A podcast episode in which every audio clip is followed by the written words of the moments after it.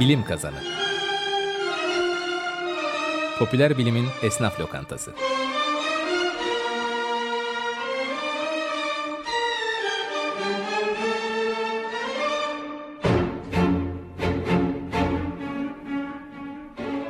Hazırlayan ve sunanlar İlker Öztop, Alp Sipahigil ve Aysu Uygur.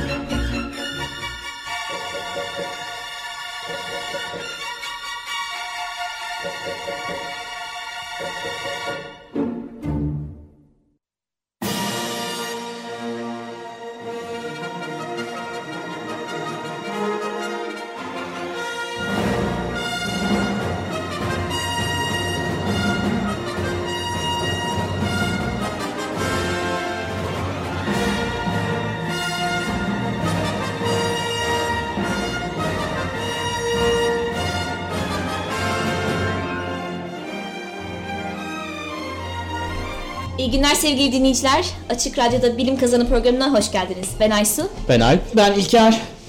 Nereye İlker? Of kıza geç kaldım ya. Çorabın delinmiş. Evet ondan sonra da şeye gideceğim. Işın kılıcını size bıraktım. Ee, Nereye Sen koydun? nereye? Şurada bir yerde olması lazım. İşte kıza gideceğim oradan da galaktik şeye e, konseye. Tamam yarın, yarın sabah otobüse binmeden önce benden alırsın. Tamam okey. Burada koyuyorum buraya. Boing.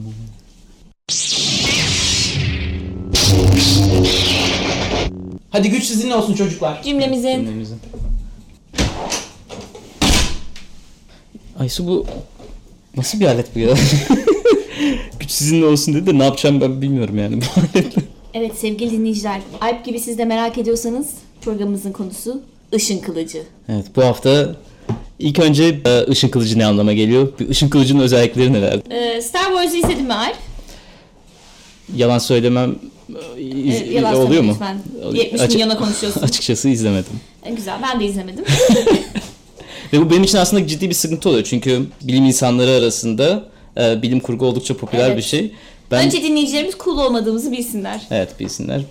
Ve bir hata yaparsak Star Wars referanslarımızda bizi lütfen Evet, affedin. e, o zaman sen şu an yaptığın araştırmalarda Alp, ışın kılıcı hakkında ne öğrendin? Evet son birkaç gün içerisinde Google'da ışın kılıcı diye yoğun aramalar yaptım ve bu yoğun aramalar sonucunda bir, bir sürü e, kılıçlı e, çarpışma sahneleri seyrettim. Evet. Ve buradan derlediğim birkaç temel özellik var. Işın Evet. kılıcının bilim kurguda birkaç temel özelliği var. Bunlardan ilki evrendeki herhangi bir maddeyi delebiliyor.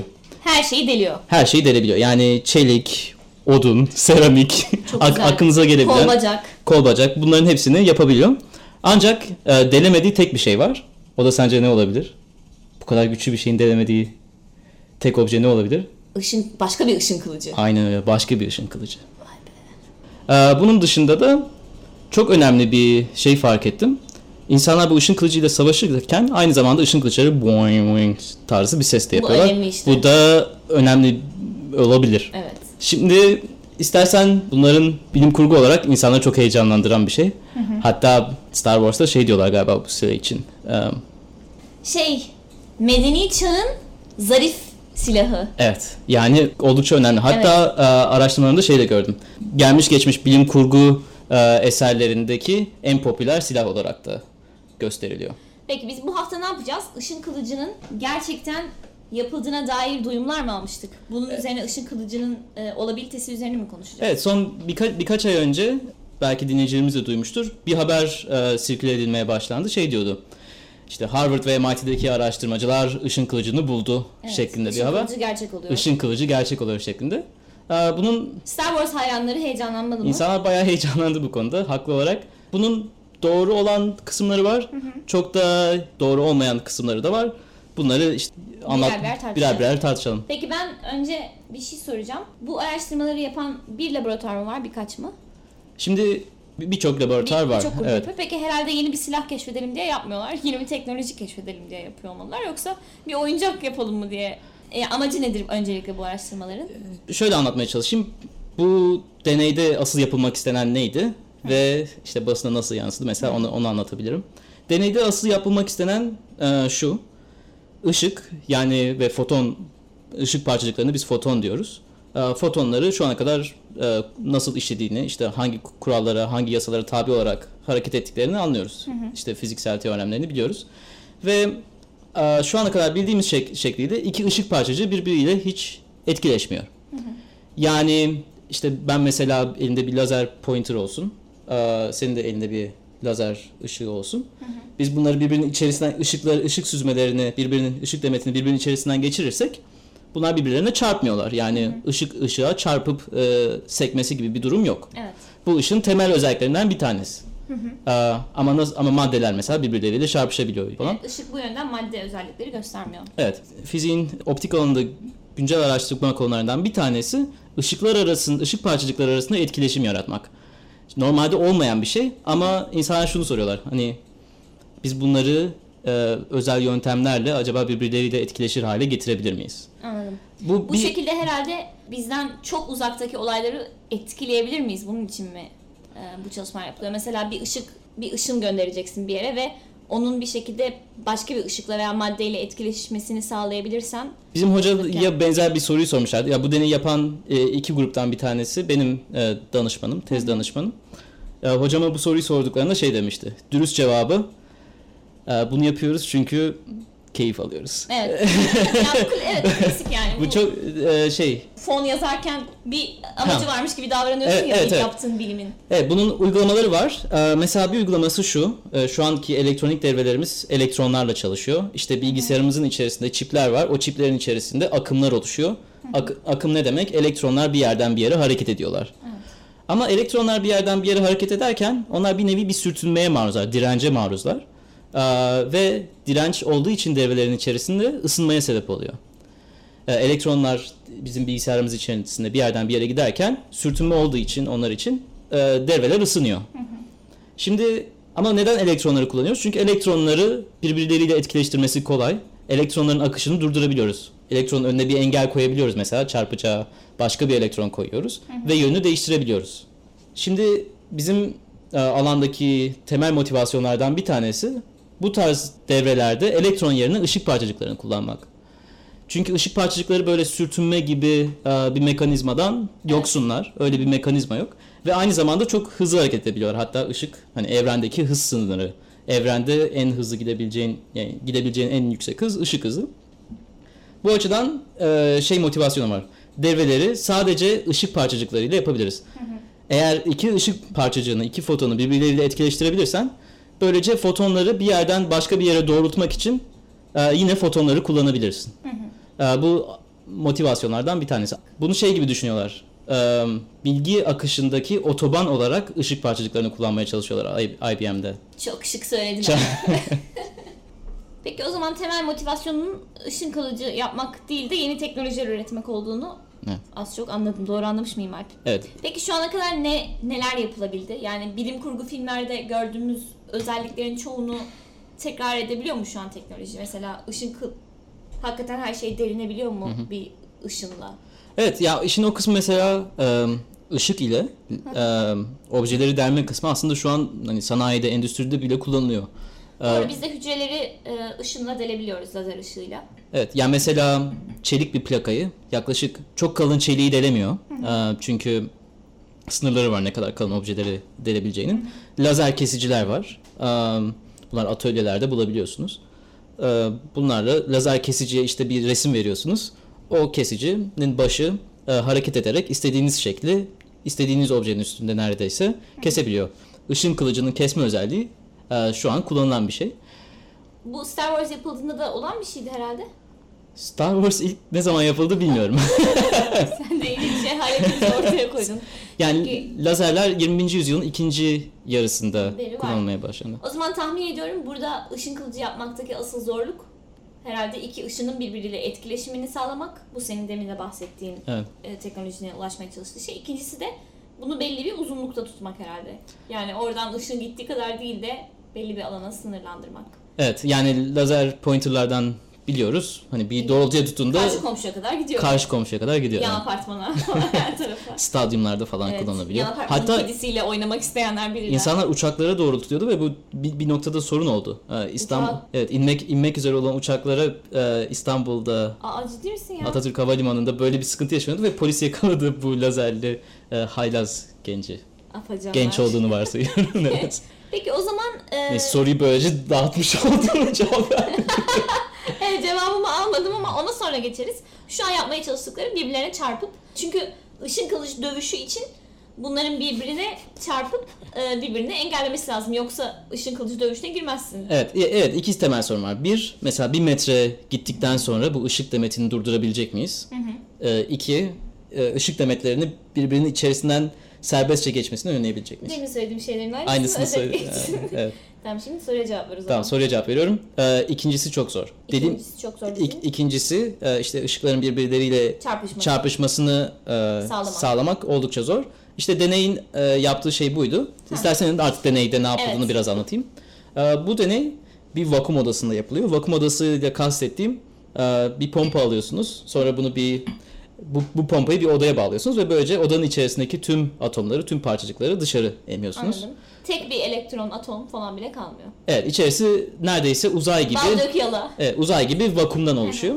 Sonrasında e, bu vakumun içerisine e, ilgilendiğiniz atomu e, gaz şeklinde salıyorsunuz. İlgilendiğimiz atom. Bu e, bu deneylerde rubidyum atomu kullanılıyor. Okey. Atom fiziğinde hep rubidyum atomu kullanılıyor. Neden diye sorma. Sorma. Sorma.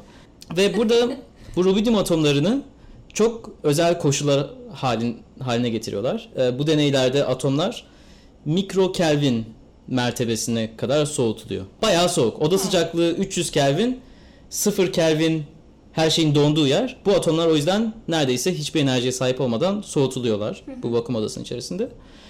Ve bu e, gazın içerisine iki lazer, daha doğrusu bir tane lazer demeti sokuluyor.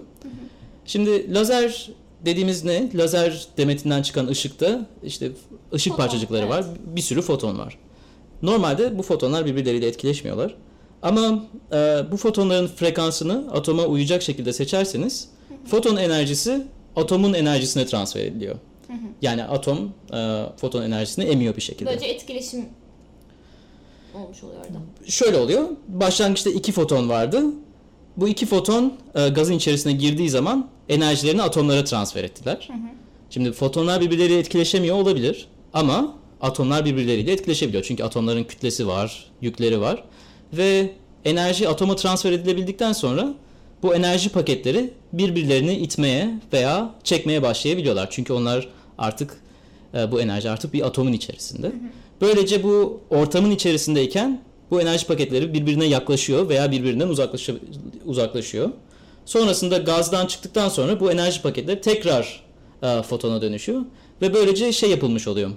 Normalde etkileşmeyen iki parçacık atomları aracı olarak kullanarak etkileşir hale getiriyor. Yani bunlar birbirine çarpmış gibi davranıyorlar sonunda. Anladım. Yani yine de bir maddenin maddenin e, bu işe dahil olması gerekiyor. Evet. İki ışık parçacıklarının birbiriyle etkileşime geçmesi için. Evet. O zaman ışık kılıcı falan yapmamışlar abi. Yani evet. yani efektif olarak sonuca bakarsan sadece girdi ve çıktılara bakarsan Evet. girdide iki foton vardı. Bunlar çıktıya baktığında birbirini itmiş olarak dışarı çıktılar. Evet. Bu anlamda Çok ışık mikro bir ışık kılıcı yapılmış oldu. Evet.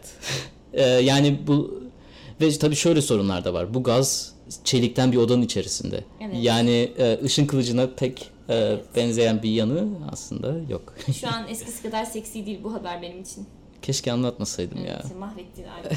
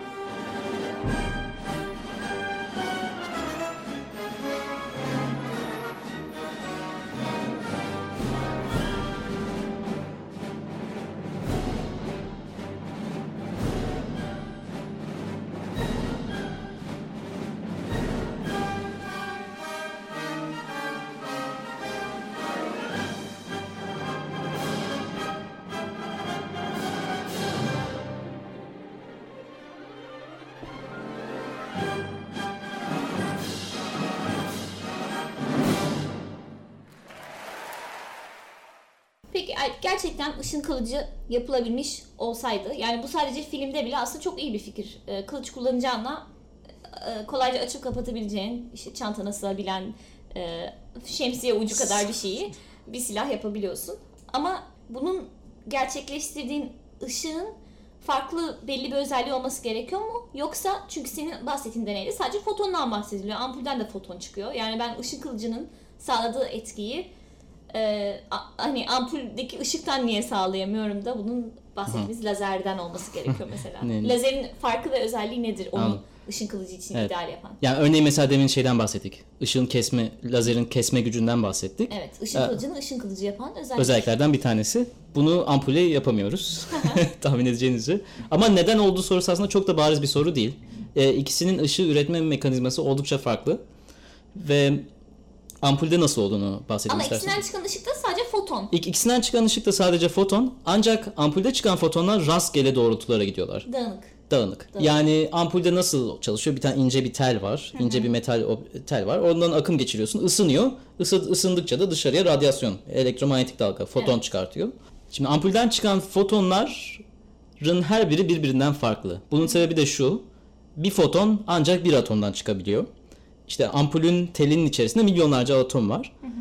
Ampulün içerisindeki atomların her biri bağımsız bir şekilde rastgele hareket yapıyor. Yani ben burada sallanıyorum. Ben bir atomum, sen başka bir atomsun. İkimiz de rastgele hareket ediyoruz. İkimiz de rastgele zamanlarda, rastgele yerlere at- şey foton çıkartıyoruz. O yüzden dağınık. Bu fotonları arkadaşlar gelin şu tarafa odaklanın e, diyemiyoruz. Sıraya girelim evet. Ya ampulden dışarı ışık her tarafa gidiyor. Ancak lazerde mekanizma oldukça farklı. Aslında bu kuantum mekaniksel bir olay. Ee, o da şöyle çalışıyor. Bir tane atomdaki e- elektron yüksek enerji seviyesinde bulunuyor. Atomlar işte yüksek enerjili ve alçak enerjili yerlerde Evet. bulunabiliyor. Yüksek enerjiden alçak enerjiye geçtiği zaman dışarıya foton çıkartıyor. Ana mekanizma bu. Tamam evet. Eğer bu kendiliğinden olabilir. Ee, yani atomun enerjisi kendiliğinden Enerji seviyesi kendiliğinden düşebilir. evet. Bu ampul örneğine denk geliyor.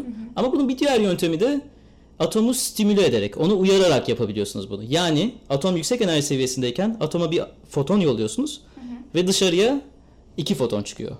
Yüksek enerjiden düşük enerjiye e, stimülasyon sonrasında geçtiği zaman Ve o iki foton, çıkan iki foton aynı yöne mi gidiyor? aynen öyle. Bu iki dışarı çıkan iki fotonun özellikleri her açıdan birbirinin aynısı Bunu oluyor. ard arda yaptığın zaman da Ve aynı böyle- yöne giden bir e, nehir gibi Aynen öyle. fotonlar. Şey şiirsel oldu. Lazerin içinde milyonlarca atom var. Bunların ilk başta bir tane atomdan bir foton çıkıyor. Sonra o başkasını stimüle ediyor. Gel beraber gidelim diyor. Evet. İki oluyorlar, üç oluyorlar, dört oluyorlar ve Saadet zinciri. saadet zinciri olarak dışarıya hep aynı doğrultuda gidiyorlar. O yüzden mesela lazer pointer'ını işte sen uzağa doğrulttuğunda o dağılmadan e, Odaklanabiliyor. od- odaklanabiliyor.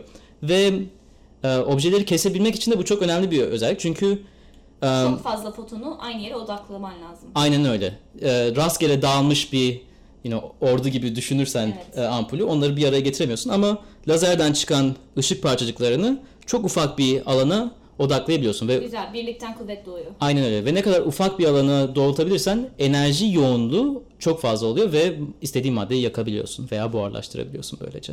Yakarak mı deliyorsun? Nasıl de- delme işleminin? E, Delme işlemi birkaç türlü olabiliyor. Bir eritme oluyor. Yani o enerjinin bir kısmı e, madde tarafından emiliyor. Nasıl ısıttığın zaman objeler eriyor. Madde faz değiştiriyor. madde faz değiştiriyor. Böyle olabilir veya aniden çok yüksek yaparsan bir anda buharlaştırabiliyorsun. O, o, O zaman objeye göre şey değişiyor. Çok fantastik ama yani şeyi düşünebilirsin. İşte Kızıldeniz'in yarıldığı gibi e, çok güçlü bir lazer e, şeyiyle nehri, denizi falan kısa süreliğine deldiğini Evet ama burada tabii şey um, bu delme işlemi çok yerel olarak oluyor. Mesela dedim ya çok ufak yüksek enerji yoğunluğuna ihtiyacımız var. O yüzden e, lazer ışığını 1 milimetre karenin işte binde birine kadar falan odaklamamız gerekiyor. O yüzden büyük ölçekte yapılamıyor ve Anladım. bu endüstriyel şeylere de bakarsan Tamam endüstri- canım ben de zaten denizleri yarıyorum. Israrcı değilim. Yapılabiliyorsa. Evet hatta buradan belki başka bir problemine değinebiliriz e, ışın kılıçların. E, ışın kılıçlarına enerji sağlamak da oldukça problemli Evet. bu açıdan. Normalde kilowatt enerjiye falan ihtiyacın var. Evet, Ee, halbuki filmde şemsiye ucu gibi gerçekten. Evet ve yani günümüzde hani medeniyetimizin en ciddi problemlerinden bir tanesi pil problemi. Hani elektrikli arabalar yapılmak isteniyor veya işte telefonun şarjının uzun çalışmasını istiyorsun. Ee, ve şu an teknolojide aslında en çok ilerleme ihtiyacımız olan alanlardan bir tanesi pil. Yani enerjiyi nasıl saklayacağız? Ve bu yenilenebilir enerjide de aynı problem var. Mesela güneşten geleni nasıl saklayacağız? Orada da açık, açıklarımız çok büyük. Yani yüksek enerjiyi verimli bir şekilde bu e, ışın kılıcının e, da nasıl koruyabileceğiz? Doğru. Sıkıntı çok yani ama e, problemlerden bir tanesini çözmeye doğru ilk Ufak adımı adım atmış gibiyiz. Peki niye herkes coştu? Yabancı basında da herkes ışın kılıcı diye gaza geldi. Çünkü bu laboratuvarlar mı bunu böyle pazarlamaya çalışıyor yoksa bir hoca böyle laf arasında öyle boş bulunup bir şey dedi ve o sonra çok mu büyüdü yani? Ya bu aslında E çünkü ben bunu okusam aa ışın kılıcı yapıyorlar demezdim yani. Bu araştırmayı okusam e, çok kriptik bir fizik araştırması yine anlamadım diye. yani konuşurdum. evet şöyle ilerliyor tabii. Sen ilk başta işte araştırmacıysan belki bir arada cümlelerin arasında bir noktada şey diyorsun. E, bu da hani iki ışığın, iki ışık parçacığının ilk defa e, verimli bir şekilde etkileşmesine sebep oldu. Hani Işın sanki ışın kılıcı gibi evet, falan gibi. Sonrasında o ikinci, üçüncü Şey elde e, el değiştirince Işın kılıcı bulundu. hikaye bir bayağı değişiyor. Ama tabii bu fon bulma açısından da araştırmalara fon bulma açısından da insanların oldukça ilgisini çekiyor ve e, araştırmanızı böyle pazarladıktan sonra maalesef pazarlama de- Fakat bu araştırmayı fon sağlayan devlet kurumları herhalde bunu yiyecek değil yani ancak halkı heyecanlandıran bir şey olabilir. Ee, tabii birka- bir şey birkaç olabilir. seviyede oluyor. Sen insanlardan vergi verirken veya işte devlet e, bilime bir bütçe ayırıyor. O bütçeyi insanlar gördüklerinde içlerinin rahat etmesi lazım. Aa ışın kılıcı yapıyorlar Işın kılıcı diyecekler. yapıldı, evet. Ama devlet bu bütçeyi araştırma gruplarına sağlarken Ha, buna bakmıyor. Onlar daha gerçekçi hedeflere bakıyorlar. Ama insanlar vergilerinin sonucunda böyle şeyleri görünce tabii mutlu oluyorlar. Yani birkaç seviyede farklı kesimlere farklı hitap etmek zorundasın gibi. Peki e, bunun başka kullanım alanları nedir? Başta birazcık özet geçtik ama. Evet yani dediğimiz gibi sadece optik e, bilgisayarlar yapmak e, için önemli olacak. Yani elektron akımları değil de ışık parçacıklarından oluşan böylece daha hızlı Bilgi bilgi işlem olabilecek ve aynı zamanda ısı problemlerini de çözmeye yardımcı olabilir. Aynı zamanda kuantum e, bilgisayarları içinde önemli e, yapı taşlarından bir tanesi bu. Çünkü bir tek ışık parçacığıyla diğer ışık parçacığının hareketini kontrol etmeniz gerekiyor ve bu kuantum bilgisayarları ki kuantum bilgisayarları işte e, Kuantum bilgisayarları şu an e, madde mi kullanıyor yoksa fotonlarla da yapılmaya çalışılıyor mu? her opsiyonu deniyoruz. Evet. Çok patetik gerçekten. Tamam o zaman e, ışın kılıcını bu haber ne zaman çıkmıştı Alp? Bu haber um, deney 2013'ün aralığında yayınlandı, yayınlanır yayınlanmaz çıkmıştı. Haber 2014'ün başında Evet. çıktı o zaman. E, çok azıcık gecikmeli olarak konuyu, Ele almış e, olduk, evet. Bu konuyu avladık ve bunun böyle olmadığını gösterdik. Heh. Belki bu noktada şimdi sen deyince aklıma geldi. Ee, bu deney hakkında işte büyük sansasyonel haberler çıktıktan sonra bizim hoca bir tane mektup aldı. Aa, evet bunu okuyacaktık unuttum. Evet bu mektup çok şeker Avustralyalı Bir kız bir kızcı, kızdan gelmişti. Evet, Ayşe oku istersen. Mektup okuyorum. Sevgili Profesör Lukin, izninizle size kendimi tanıtayım. Ben Oizin. Sizin icat ettiğiniz ışın kılıcını duydum ve bana bir tane yapar mısınız diye soracaktım. Tabii ki koruma amaçlı kullanacağım. Teşekkürler. Lütfen 2014 önce cevap yazın. Not. Lütfen parlayan kısmı yeşil olsun. Evet, bunun sonrasında me- yazılı metnin sonrasında da bir resim çizmiş. Ee, ışın kılıcının kabzasını çizmiş. Orada aktivatör, aktivasyon tuşu var. İşte elle nereden tutacağını falan çizmiş. Evet mektup çok tatlı. Bunu belki siteye e, koyarız. Siteye koyabiliriz, evet. Sitesine. Sen izin aldın mı hocandan bunu paylaşmak için? Aa, Boş ver. Nereden bulacak? E, bu Oysun'a ileride bilime girmesi için bir motivasyon olacak. Evet, zavallı kız neyin içine girdiğini farkında değil. Evet o zaman bu haftaki bölümün sonuna geldik. Alp Evet. e, çok güzel araştırmışsın teşekkürler. Işın Ben teşekkür enine boyuna e, tartıştık sayende. Bize ulaşabileceğiniz adresler www.bilimkazani.org bizi Facebook ve Twitter'dan Bilim Kazani sayfalarından takip edebilirsiniz. E-posta atmak isterseniz de bilimkazaniposta.gmail.com Bilim kazan, biz, Biz kepçe. kepçe. Bilim Kazanı Popüler bilimin esnaf lokantası.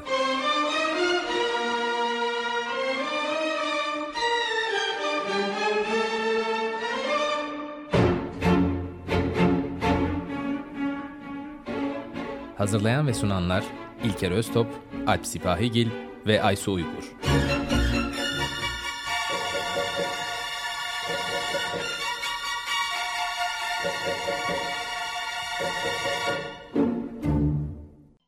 Açık Radyo program destekçisi olun.